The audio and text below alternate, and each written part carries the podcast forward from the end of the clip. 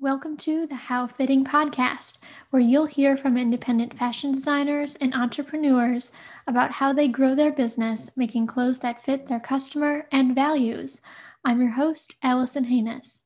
Today, I'm joined by Meghan Forest Farmer of the Bright Factory. So, welcome to the show, Meghan. Hi, Allison. I'm so glad to be here. Really, really love the podcast. Oh, thanks. Uh, for those listening who are just meeting you for the first time, could you share a little bit about who you are and what you do? Of course. My name is Meghan Forest Farmer. As you said, um, I am a fashion stylist turned budding factory owner here in Fort Worth, Texas. Um, so, my factory is called the Bright Factory, and we will exist to cut and sew t shirts made from sustainable fabrics um, and these will be created by the hands of formerly incarcerated women and um, providing dignified employment. Awesome. So yeah, so much I want to ask you about with all this. Um, and also, you're the first like factory that I've interviewed on the podcast. So welcome. Oh, thank um, you. yeah.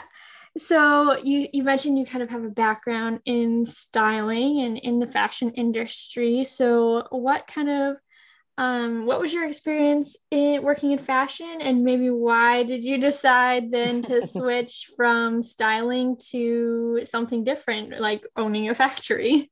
Sure yes big switch there. Yeah. Um, um, so i've worked in the fashion industry for about 10 years. Um, i think this is probably the common thread of guests on your podcast but you know we're working along in the fashion industry or some tertiary industry and we just start to see some of the really negative things that the fashion industry creates in our world.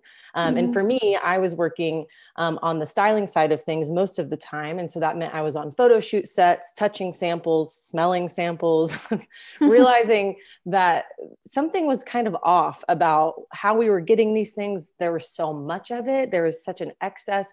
So I just kind of started to do my own research. And in researching, obviously realized the tragedy at Rana Plaza and um, I think that was a, a, big genesis moment for a lot of people in the ethical mm-hmm. fashion space of just realizing um, in front of our faces what our consumerism was doing and what we were asking for as consumers and what these companies were providing.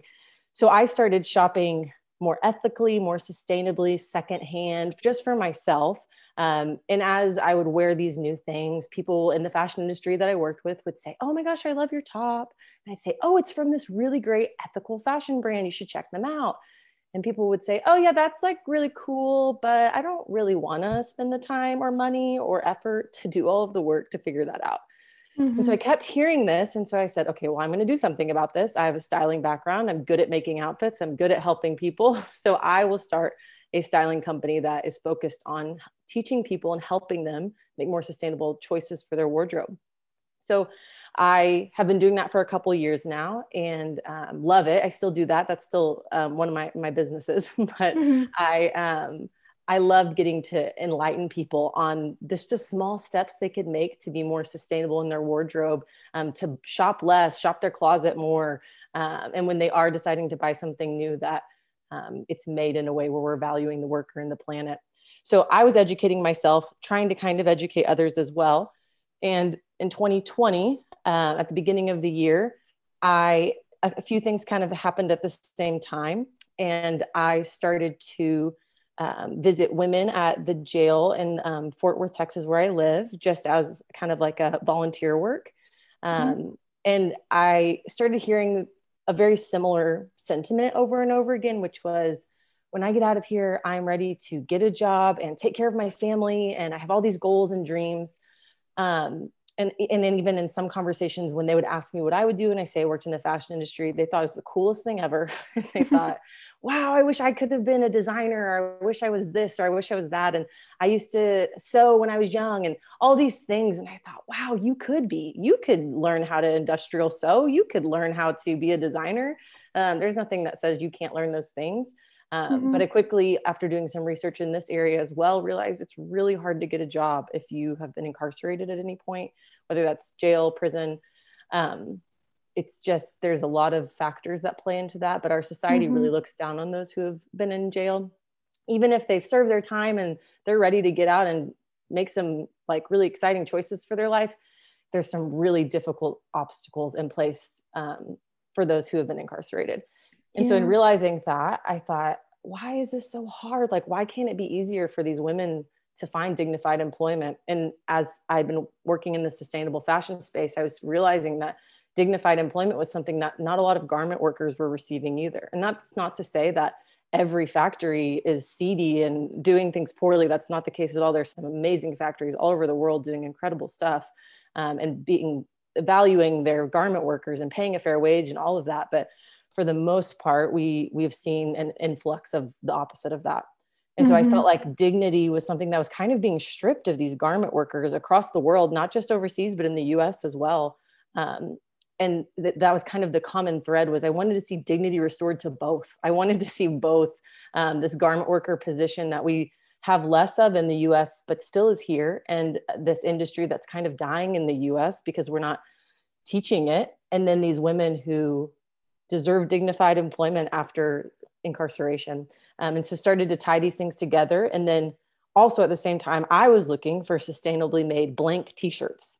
Um, i was working on a project wanted to make sure that the, the screen printer that we used was ethical wanted to make sure that blank so a blank is just literally a blank t-shirt right that mm-hmm. um, whenever your local coffee shop or your church or your volunteer organization or sorority or whatever gets their t-shirts printed there's a blank shirt that it starts on and i was having a really hard time finding transparency in the supply chain to figure out where these shirts actually came from which you guys talk about a lot on your podcast mm-hmm. um, is just kind of that difficulty of figuring out okay who actually made this and are they being paid fairly and all of that mm-hmm. so all of these things happened at once kind of simultaneously and i felt like i should do something about them which felt very daunting but i bet uh, yes but in this kind of sustainable fashion space we get to um, we get to do daunting things sometimes mm-hmm. um, and so the bright factory idea was born and birthed out of those um, those things the the need to address all of that.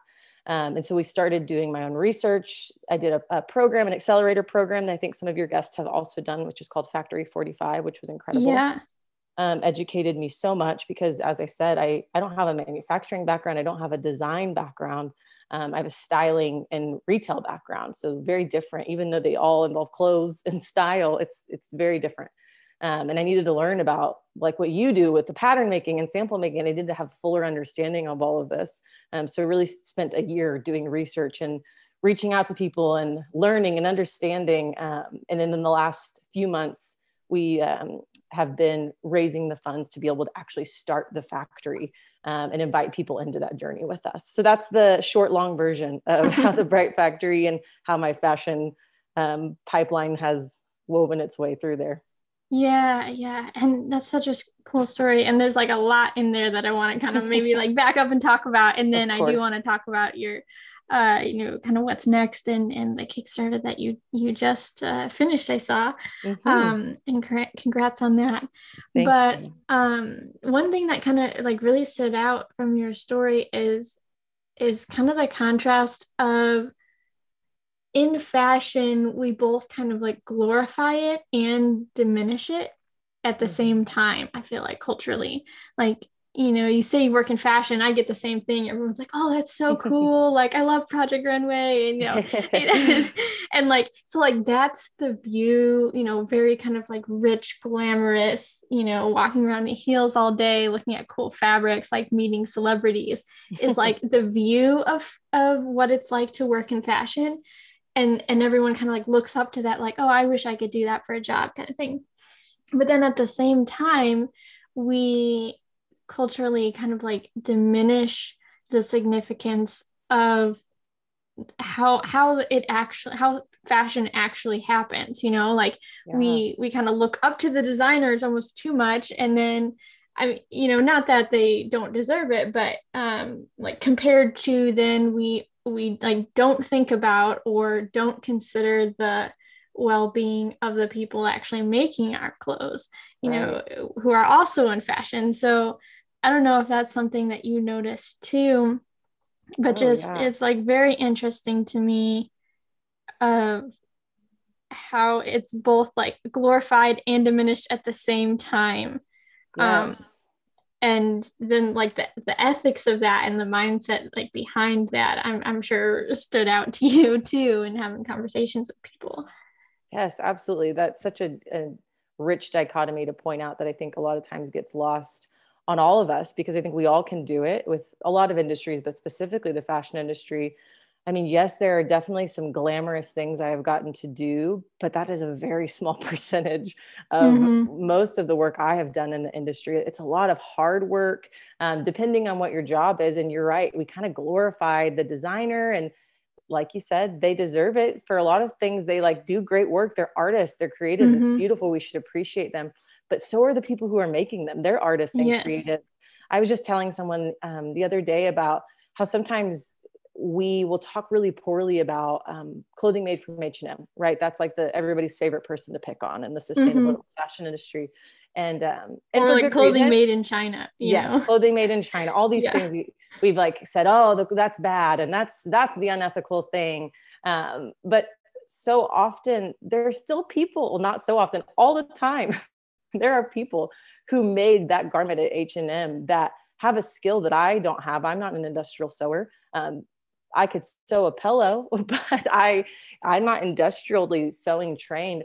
And so they have a skill that I don't have that we're undervaluing by the way that we pay mm-hmm. them by mm-hmm. the way that we look at what they do and even by you know saying oh this h&m top is horrible which yes we can say maybe the quality is not great it was made really quickly and cheaply but that's not necessarily the garment worker's fault that's it, it usually isn't i mean I, I feel like as a pattern maker i think the most important parts that make a quality garment are the materials and then all the things upstream of the sewing mm. like cutting and the pattern and like the development of the, that technical piece like the mm-hmm. sewing is the last step if they're if what they're given isn't quality there's no way uh, even a amazing sewer can fix it you know absolutely no 100% i think and that's that part of the fashion industry that most that gets lost on most average consumer, right? Like most people don't know everything that goes into one piece of clothing or everything that should go into one piece of clothing the patterns mm-hmm. the sampling the um, making sure the sizing is right all of that stuff a lot of that gets skipped over in these mass market um, consumer based consumer driven companies where they're just pumping out stuff so quickly. So you're right. It it we put the blame on this the garment worker but really it was so much further up the pipeline when things were not done well at the beginning um, mm. so yes i agree that we we are undervaluing so much of the industry and at the same time glorifying it for parts that are not even that glamorous mm-hmm, mm-hmm. Um, so you had kind of like mentioned like dignified work and wanting to bring dignity back to some of these formerly incarcerated women in terms of like giving like a fair wage job and like way for them to get back on their feet um and i feel like that you know kind of plays into this of or i guess maybe my question is how how then are you approaching kind of making this job and this career and this skill more dignified um, when you know our culture maybe doesn't look up to that as much? So i i think it totally is a dignified job and it's it's amazing but i think there may be some uh like education i think of you know of the consumer even of how to treat people and treat this job and treat you know more of the garment industry with dignity so i'm curious if you've you've kind of done some like educating or like thought on that um, as you've been um, approaching starting this factory? Yes. Okay. Love this question. So I think when you're starting something new and you're a newbie at it, right? So, so when you don't come from the manufacturing industry, I get to kind of look at it with fresh eyes. I get to bring mm-hmm. a new perspective to it, even if I'm doing it ignorantly at first, even if I'm like, I want to do all these crazy, amazing things. And anybody else in the industry is like, good luck. I get to, I get to do that. I get to come in with these like really positive, um, exciting goals. And so some of those are like, I want to disrupt the way we look at the garment industry like when you hear the word factory the connotation is awful like we mm-hmm. all think of like dimly lit rooms, windowless, dark, sad. um, people are never smiling like it sounds mm-hmm. the word factory sounds so awful um, and so that's why we put the word bright in front of it that's why yeah i was gonna say our- it sounds like the name and both like kind of the branding seem very like happy and fun yes and that's the goal is that we like like we're gonna have bright murals on the walls and and lots of breaks and hand massage on thursday and karaoke on friday and like it's gonna be a fun place to work we'll also get stuff done but there needs to be opportunity to make it an enjoyable workplace just like all of us want an enjoyable workplace um, mm-hmm. and if we have to go into a job we're not someone who works remotely and we don't get to create our own environment then the environment we go get to work in it should be fun and exciting and especially if it's if you're doing some kind of harder more laborious work like sewing like i want to make sure that this is an, enjoyable place to work and also um, implement programming that creates long-term skills as well um, mm. so transferable skills um, may look different in different industries right but a lot of these women, I'd love for them to stay and work with us as long as they want. If they're enjoying what they're doing and this is a good fit, I would love for them to continue working. But if they have bigger ambition and goal and to do the next thing, whether it's in the fashion industry or some other industry, we want to make sure that we're providing some type of training. Because um, not all of them, but a lot of the women that we'll be working with may not have some of the skills that a lot of us kind of take for granted. Um, mm-hmm working Google Suite. Like that feels like a very simple thing to most of us. That's what a lot of us use Google Docs, Google Sheets, mm-hmm. all of that. But if you've never been taught that or um, your life didn't allow for that, then how would you know how to do it? So mm-hmm. we want to provide the opportunity for those transferable skills. Um, so we want to create literally a bright factory. We want it to be a bright place where people feel valued and dignified. And then also in kind of swinging to another vein is this in this sewing skill in the US especially this industrial sewing skill has kind of been lost on us.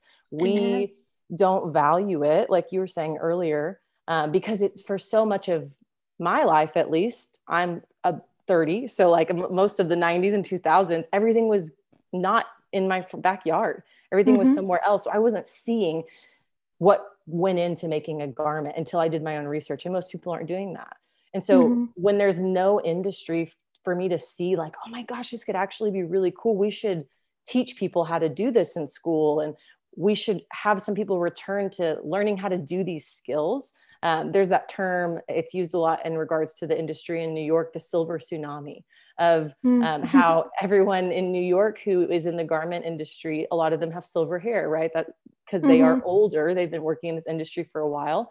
Um, but young people don't want to learn how to do mm-hmm. this job. It doesn't seem like a fun job. When you're graduating college or graduating high school, you're a lot of people aren't thinking, "Oh, I can't wait to be a garment manufacturer, garment worker." Because mm-hmm. we have kind of stripped it of its dignity of like, oh, that's what you do overseas and don't get paid.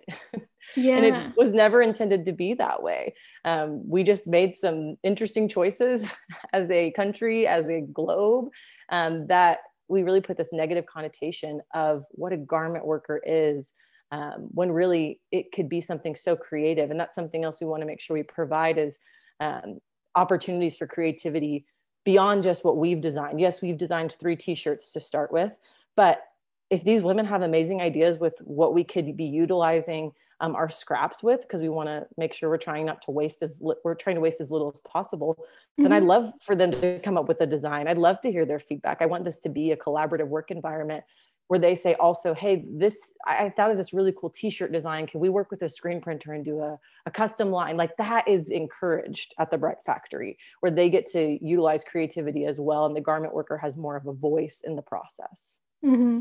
Yeah, I love that. And I think factories, like I always uh, recommend to my clients, like get feedback from your factory and listen to, listen yes. to them, you know, like they're the one, they have this like incredible skill that if they're if if you are open to their suggestions like hey you know if you hem it this way it's going to be like faster and better quality or you know maybe cheaper or something. Um then you know they have these great suggestions because they're the ones working with it all the time. And yeah i love that you're you're like fostering that kind of like feedback and and kind of working together in the process instead of like very top down like this is what you're doing it's more mm-hmm. of a mm-hmm. collaborative um, space so yeah so you have three t-shirt designs that you have so um, i have a couple questions about those um, but first so with the bright factory are you just going to be manufacturing the t-shirts like for kind of like your t-shirt brand and whatever other products or are you also open to um, taking on production for other brands so yes and no to both. Um, so initially, we wanted we want to be wise with our resources. We don't mm-hmm. want to be overproducing anything. We want to be super strategic, and also we want to provide early mastery to these women who for the most part will have no sewing experience so there'll mm-hmm. be a training program so the reason for these three t-shirt designs that are just these bright factory in-house styles is for early mastery is to make sure we're making these women feel comfortable and confident in their skill set and so they want to keep doing it where they're not mm-hmm. we're not throwing a new project at them 3 weeks into their career and they think wow I hate this job because mm-hmm. every time I start to learn something and feel really confident in myself you guys change it up on me and now I have something new to learn whereas if it was a factory that was set up where we were hiring professionals that had been master sewers and in the garment industry for a while there's amazing factories who are doing that. They do take on projects from small designers, big designers, um, mm-hmm. and like work with pattern makers like yourself and, and all of that. But to be begin with, we really want to provide these ladies an opportunity for early mastery. So we'll start off with these three shirt designs, and they'll just be blank t-shirts that we'll be able to sell wholesale um, to provide blank t-shirts for, like I said earlier, your favorite coffee shop, your um, your business that you love supporting that they always get t-shirts but if they're going to get t-shirts let's try to make them more sustainable and support mm-hmm. um, the local economy here at least in the city i live um, and so that's the, the reason for starting off that way but of course we would love to grow and expand and i'd love for these ladies to be working here a few years and think yeah i can take on more i feel fully equipped to take on a dress now or i could absolutely make a leather bag um, mm-hmm. so eventually yes we would love to expand but we really want to be wise at the beginning and start off small. Yeah, yeah. And I totally love that because I feel like um, I've worked with several smaller factories where, and I, I've seen maybe the downside of kind of startup newer factories mm. um, be that there isn't that clarity of focus on like one type of product or one type of like we're going to build skills in this area first right. and then you get spread too thin and then you know it's people get burnt out or the quality isn't up to what the clients are expecting and so um, i really commend you for like staying focused on like no our mission is really to give these women skills like get them excited about um, the job and the industry and like build confidence and and um, expertise in in this area before we expand. So i love that like you're very focused on that mission and i think you know that'll really help you down the road too to like be really good at like we do t-shirts amazing you know? Yes. Like we would go to like when if eventually you do take on other production like you'll be able to say like we're really good at this and, yeah. and have have the skills to back it up which i think it will give you a leg up Oh, thank you. Thank you so much. Mm-hmm. So yeah, these three t-shirt designs. So tell me a little bit about like the development of those and was um, did you kind of have like a team that you worked on designing those or because you even mentioned like you don't have much of a design background but you mm-hmm. do have the styling background so what was it like kind of creating those products then Right. Yes. So, not a designer, definitely had to get some help in this area. Um, like I mentioned before, going through Factory 45 program um, was really helpful, um, which is just an accelerator program um, if you're wanting to start a sustainable fashion brand, which is about half or probably a little more than half of what I'm doing. Right. Because then they, they help you find a production partner. And since I will be the production partner, that is a part I've had to kind of do a lot of research on my own to figure out. But that mm-hmm. first part of development and pre-production, I learned so much about um, from Shannon Lohr, the founder of Factory 45, because you just don't know until you know, right? You, mm-hmm. you even if you've worked in the industry and you've seen line sheets before and you've seen all these things, you don't know what they mean concretely. So I definitely worked with a pattern maker and uh, a sample maker to help bring these first three styles to life. And they were wonderful and worked with my very terrible sketches. And um, I gave lots of examples of like, I love the collar of this, but I want it to be a little bit thicker. And I like the sleeve of this, but I want it to be a little longer and really mm, helped me. And to, that's really helpful. yes. Sending lots of examples of like, I don't want to recreate this. I want it to be different and special, but also it's a t-shirt. So there's, there is only certain uh, amount that you can expand. Um, mm-hmm. And there's a reason we chose t-shirts, right? Because um, er, they're somewhat easy to make if you're a new sewer. And then also we want to keep our ladies in jobs and everybody always orders t-shirts for things regardless if i think that they're ordering too much which maybe i'll be a poor business owner and say you guys really don't need that many t-shirts sustainability wise please order less but i mean I, I don't know i mean i would I would respect somebody who told who like didn't try to sell me on more, you know, because I'd be like, if she telling me to buy less, like she has my interest at heart, you know. Yes. Of like so I don't know. We'll see. We'll see how it does for my profit margins. Yeah. but I really that is that we don't want to be overproducing anything because just the nature of making anything new in this world is unsustainable, and we know that. We we know that even though we're making a product that we're trying to be sustainable, we are making something new, right? But mm-hmm. if we're going to make it new, let's be ethical about it. Um, so we don't want to be overproducing anything. But these three t-shirt styles, um, we have um, our first one, which is called the classic, and that is um, really inspired by my favorite vintage t-shirt that I've had for years. It's worn in, it has a little bit of a thicker collar, just feels like the perfect t-shirt. Um, and so that's our first one. It's a little bit of a heavier weight organic cotton um, or medium weight. And then our second style is called the retro, and that's a little bit trendier, um, a little more 90s inspired. We're seeing a lot of that in the fashion industry right now with these mm-hmm. oversized t shirts, really thick, heavyweight cotton, um, dropped sleeve, um, longer sleeve, longer hem, thicker collar. Um, and so inspired by the 90s. And then the third is called the everyday, and it's a lighter weight cotton, and you could literally wear it every day. So this could be an undershirt, or it could be worn and printed on, and all of that. Um, just you could wear it every day, but it's a little bit lighter weight of a cotton, and a little bit thinner of um, a collar, and all of that. So we're kind of hitting these three categories that we feel like are the main types of t-shirts. And i've done a little bit of work um, with different organizations and churches and programs when they're ordering their t-shirts. So i've been able to see what are they drawn towards? What do they keep mm-hmm. ordering? What do they keep wanting to print their logo on?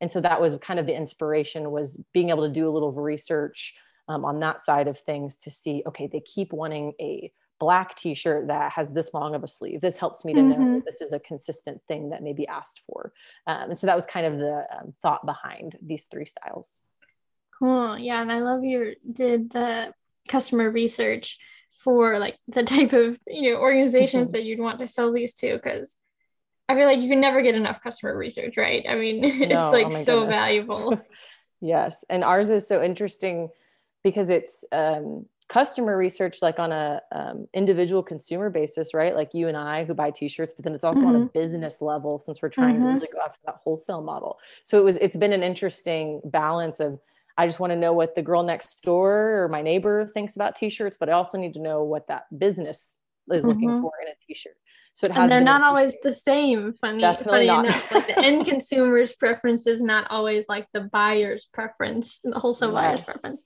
Yeah. So yeah, you are right. A lot of times businesses are really looking at the bottom line of how much can they spend on a t-shirt, right? So mm-hmm. they're trying to kind of go after something a little cheaper, unfortunately, but that's just what happens in business. If you're not a t-shirt business, especially if this is just kind of a secondary product for you, we have to really prove to you why it's worth spending an extra dollar or two per shirt. Um, and show you how good of quality it is, show you what you're getting to contribute towards. Um, mm-hmm. Because when things are made ethically, especially in the US, um, because of our minimum wage and fair wage and living wage, um, it's going to cost a little bit more. And we're very aware of that. Um, but we think that there's a reason and it is a valuable way to spend that extra dollar or 2 mm-hmm. Yeah, I agree.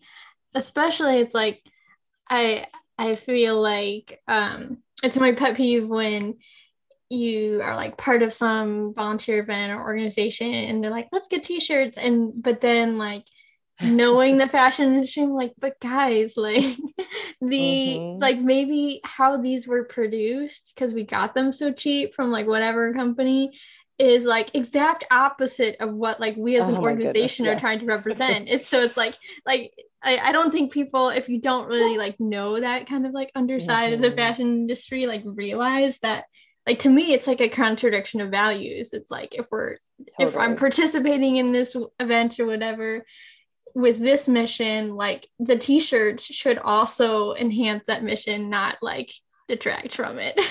Like how the t-shirts were made. Yeah. Mm-hmm. and that was one of the ways that i that kind of landed on t-shirts was an experience with that of i was helping um, a local organization and and one of their biggest um, things that they um, raise money for and funds for is anti-human trafficking which is mm-hmm. incredible mm-hmm. and i support that work so much and do a ton of volunteer work within that and then they were ordering these t-shirts and i was helping and i realized that they were all coming from places that whether it's promoting sex slavery or not it is promoting labor trafficking potentially um, mm-hmm. um, which in if you don't know where something's coming from you don't know what it's supporting and so being able to talk them through that and say hey let's like let's start looking for a different t-shirt blank and be more cautious about where we're getting these from so we can't it isn't like a like you said it's not these conflicting values of we support this thing but our t-shirts come from this place mm-hmm, mm-hmm. yeah so how was that conversation received i'm curious of like because i'm guessing oh. you'll probably run into this conversation again with other th- other places of yes. like hey like you should purchase t-shirts that match your values Yes, people for the most part, I've been met with like overwhelming appreciation of the education on it. Because okay. a lot of times it's just you just don't know, and we're as a human race we kind of are ignorant to things and we kind of choose to be ignorant because if we were mm-hmm. totally aware of all of the atrocities of the world we wouldn't ever do anything. We wouldn't leave the house. We wouldn't open our eyes.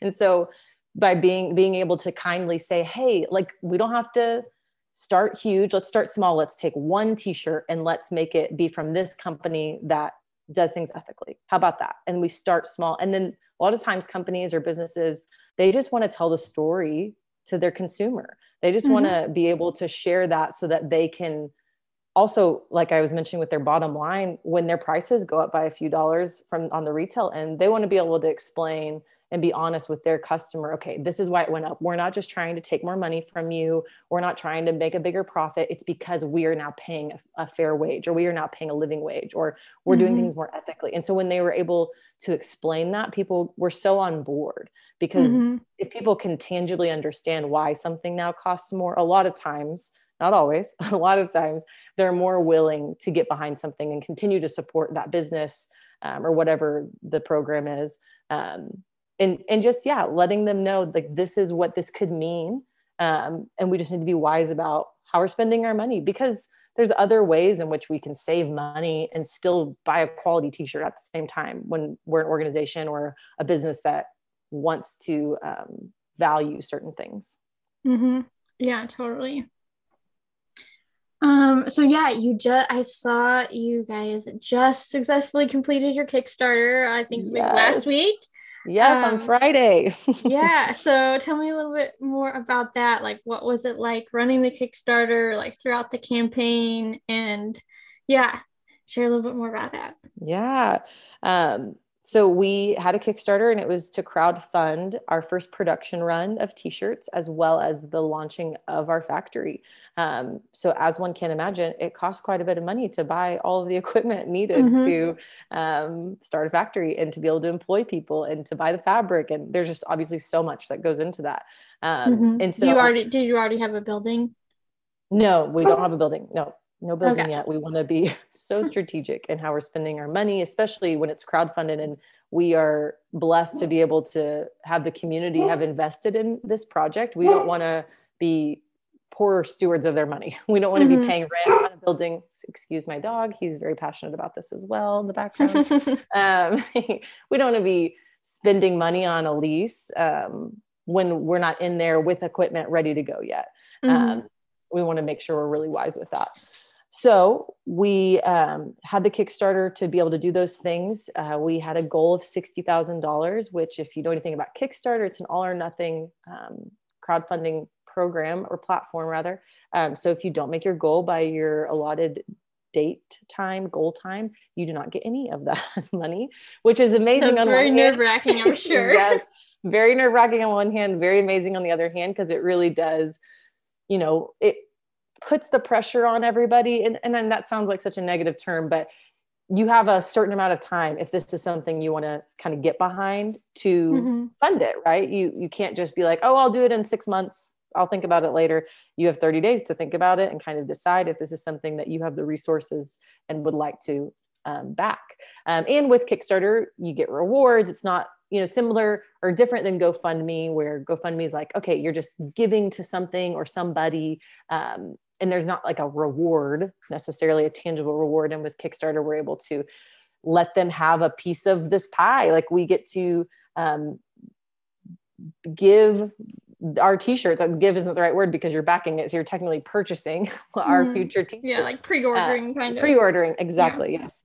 Um, and then there was a, a slew of other um, rewards as well but it was obviously it can be nerve wracking and and it's 30 days. So you just the momentum starts off really strong and everything's really exciting and then you've got 30 days to wait and see what happens. Um, but it was amazing amazing finish. I think we ended up raising $20000 in the last 24 hours which is oh wow. literally a miracle. It's insane. Yeah that's amazing. Um, so insane. We've been we're just overwhelmed my whole team. We're all very overwhelmed and incredibly grateful um, because it wasn't, you know, it wasn't one person that came swooped in and gave us twenty thousand dollars. It was a lot of people giving fifty dollars here, twenty dollars there, hundred dollars there, um, that believed in the mission of this and the vision of this. Um, so that was incredible to see, and I think just further fuels you to why this is so important and why we need to keep doing what we're doing and do the work to get this thing running um, and provide these jobs and create really great t-shirts Hmm. Yeah, that's amazing. Um, so you mentioned a team. Like, how many how many people are on your team now, and how did you meet those people?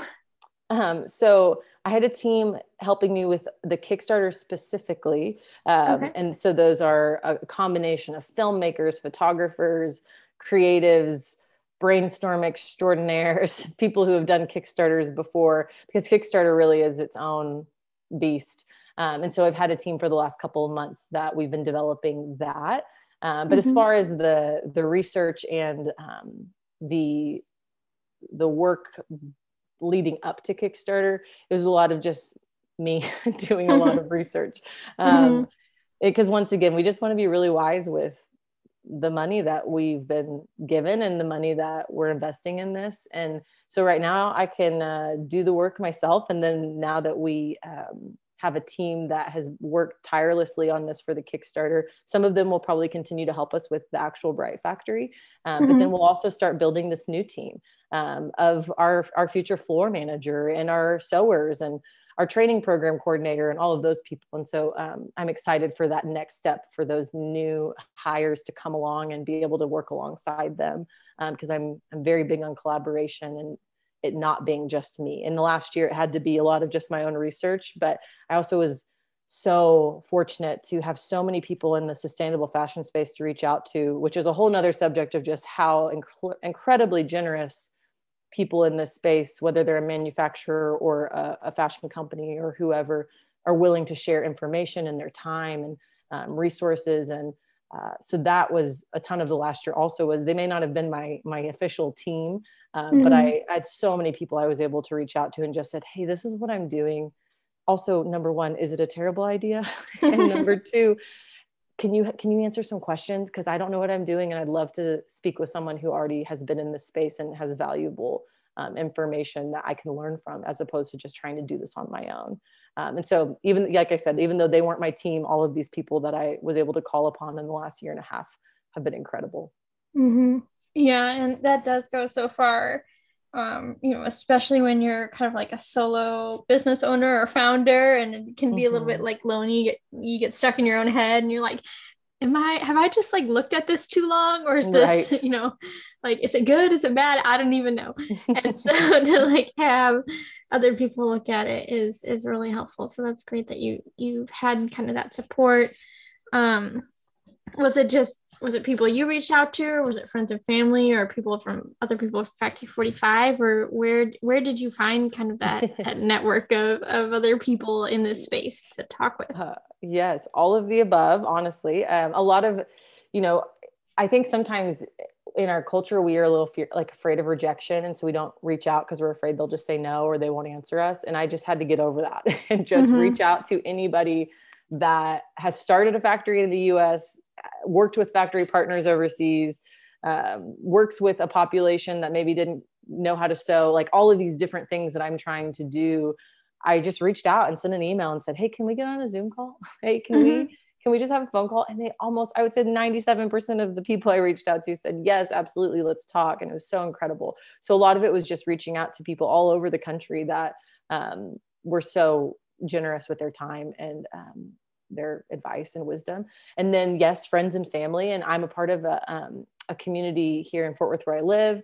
That's a, a, branch of the church I go to, but it's a creative community. And all those people are really excited about creative projects. And so, a lot of my filmmaker, photographer, creatives, and they're really talented people um, who are highly skilled and um, definitely should be paid all of the money in the world and gave their time and talent for free to this Kickstarter um, vision and uh, helped out and it was incredible and i'm forever thankful to them uh, just because they believed in it and they thought that this is a good way to spend their time so overwhelmed mm-hmm. by that so yes building a, a community in life is important i think we all probably know yeah. the value of that but then for people who also value and are excited about what you're doing and can bring creativity and collaboration and talent to the table as well um, and not just like, oh yeah, that's a great idea, Meghan. We love it. It's like, no, that's not a great idea. Let's try this. Yeah, yeah, this? like, like, the the honest, like constructive yes. criticism too. Yeah. Yes, not just a bunch of like yes people who are like, we love your ideas because I don't need that. I need people mm-hmm. who are like who have better ideas because I know I don't have the best ideas in the room. Mm-hmm. So I that was invaluable to have 15 people to be able to bounce all of that off of for the last few months. Yeah, that's amazing. Um so what is next for the bright factory? I know you're kind of you just coming off this kickstarter and have plans. You mentioned like hiring some team members but um, kind of like what's in the works works for maybe the next six months of the bright factory? Yes. So in my very idealistic head i'm like we are going to get started in the next six months. We're going to be producing by spring 2022 so that's my goal is that we would um, in the next um, month or two we would really begin to hire the the initial bones of our our team like the floor manager who's able to run the production floor um, who has a, a, lot of experience in this industry. And we have a consultant that we've been working with who's worked in the man- garment manufacturing industry for a while and has consulted us on like okay this is the machine you buy. This is mm-hmm, where you get it. mm-hmm. this is how much it is. And so that's been so helpful and able to help us better strategize um, what each step needs to be because um, i think that's part of it is not getting too ahead of ourselves of mm-hmm. saying like okay we need to do do pattern making so we did pattern make then we needed to do develop samples and just not getting so far ahead that we lose sight of where we're at right now and so right mm-hmm. now it's really just being strategic and the exact timing of when we need to get into a building because we want to lease a space because we are confident we're going to keep growing. And so we don't want to get into a buy a building and be stuck there when we're like, actually, now we need more space because this, in, this incredible mm-hmm. business has done more. So we want to be strategic about when we get into that place. And then once we start filling it with machines, when we start the training program and begin to hire, we have um, a local partner that we will be doing a lot of our hiring through. So we have these connections set up and ready to go. It's just mm-hmm. pulling the trigger on which one needs to go first. Um, and we already have our patterns and samples developed. We're still tweaking them because, as you know, they're never perfect. You're like, oh, mm-hmm. oh, I I tried it on this one other person and it looked kind of funky, and so now I need to redo things. So we're we're making some tweaks there still as we're getting closer to be actually being able to have those ready to go. Um, so we'll make continue to make tweaks. We'll get into a building and then start a training program that we want to give enough time to. We don't want it to be like a one week training program where you have to learn how to make these three t-shirts or whatever their part mm-hmm. of the t-shirt is. We want to give time and space to be able to um, make sure they feel like they can master this. So the goal would be, you know, spring 2022, we would be able to pump out t-shirts and actually um, send all of the rewards that were from Kickstarter and have production run begin. Cool. That's, that's amazing. You'll have to love to stay in contact and, yes. and see how things go. Would love to. Um, so what is something that you are most proud of so far on this journey of starting the factory? Mm, oh, that's a good one. I am most proud of. I don't even know if this is p- proper grammar or verbiage, but I'm. I I have loved seeing the community at large and my direct community um, in my city get excited and behind this. I think um, when you when you have a business idea or you come up with something, at first you're like, "This is amazing! Everyone's going to love it."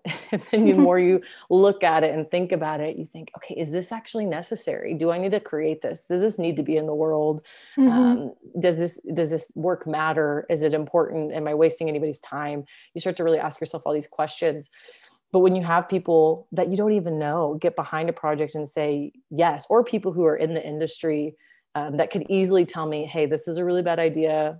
I don't think you should continue pursuing this and they never said that that is so encouraging and makes me proud to be a part of this vision. Yes i had an idea but so many others are helping carry it out um, and i love being a part of teams and people um, groups of people that um, carry out a vision together um, and so I'm mm-hmm. super proud of uh, the way that this idea has impacted others and made them excited about ethical fashion when maybe it was something that they didn't know about or um, didn't think about, or they are excited about helping the formerly incarcerated community um, by providing jobs and not just giving them a handout, but saying, hey, like we want to like provide a job for you, we want to provide dignified employment for you because we know that you like deserve it because you're mm-hmm. not less than just because you went to jail um, mm-hmm. by being able to expose people to the difficulties of how hard it is to get a job if you've been to jail um,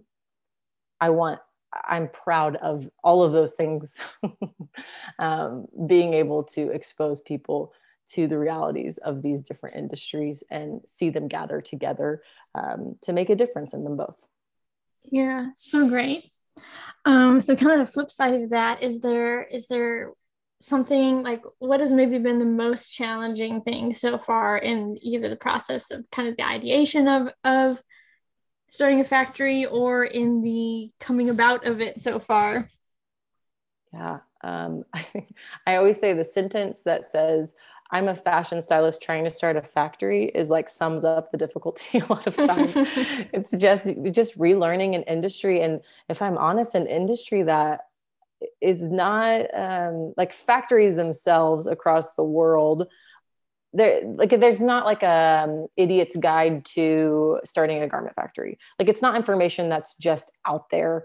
Um, that is super easily to easy to find and um, accessible because it's just something that's been a little bit of a like almost like a club like there are mm-hmm. amazing manufacturers small manufacturers small batch manufacturers here in the us and that's who i've been able to reach out to and speak to but these like really big factories um, there's not a lot of transparency as we know but then there's just not a lot of information out there. Like, you know, if you want to start a restaurant, you want to start a boutique, you could probably throw a rock and find a book on how to do it. But finding a book on how to do start a garment fa- manufacturing facility is it was just really challenging. It took a lot more research and digging um, and reaching out than I probably initially thought. Um, mm-hmm. And so I think that per, that provided a lot of challenges. But then provided a lot of opportunity to invite other people into that space and ask questions and glean wisdom from them because there are people who are doing great things in this space you just have to hunt a little harder for them they um, mm-hmm. their names aren't advertised in flashing lights they're not the designers that are getting um, a lot of attention they're the people who are like trying to make differences in the industry and sometimes they don't get their names um, yeah in the lights like others might like you were kind of talking about earlier mm-hmm. so yeah it's just it's an industry that doesn't tell me easily how to do it. So it's just been a lot of of research and figuring it out. I can see how that like it is it is so true. It's like sometimes the best places best factories don't even have a website. It's like how do mm-hmm. you you, you kind of have to like know somebody who knows about them kind of thing. Totally. Um, it can be kind of secretive, but um, it's great that you're able to find like so many of other people in this space that are willing to you know share their knowledge like you said because i think it's pretty open like on the whole things are hidden and i think the fashion industry gets kind of the reputation of being cutthroat and mm. secretive but in my experience like most people are you know like you said very willing to share information and you know help help each other out when it's when we're all working towards like the same goal you know yes, yes. um it's not a self-serving ask. It's very much a hey you're already doing great things in the space. Like how can i like right, show yeah. me your ways of like how can we expand this? Yeah.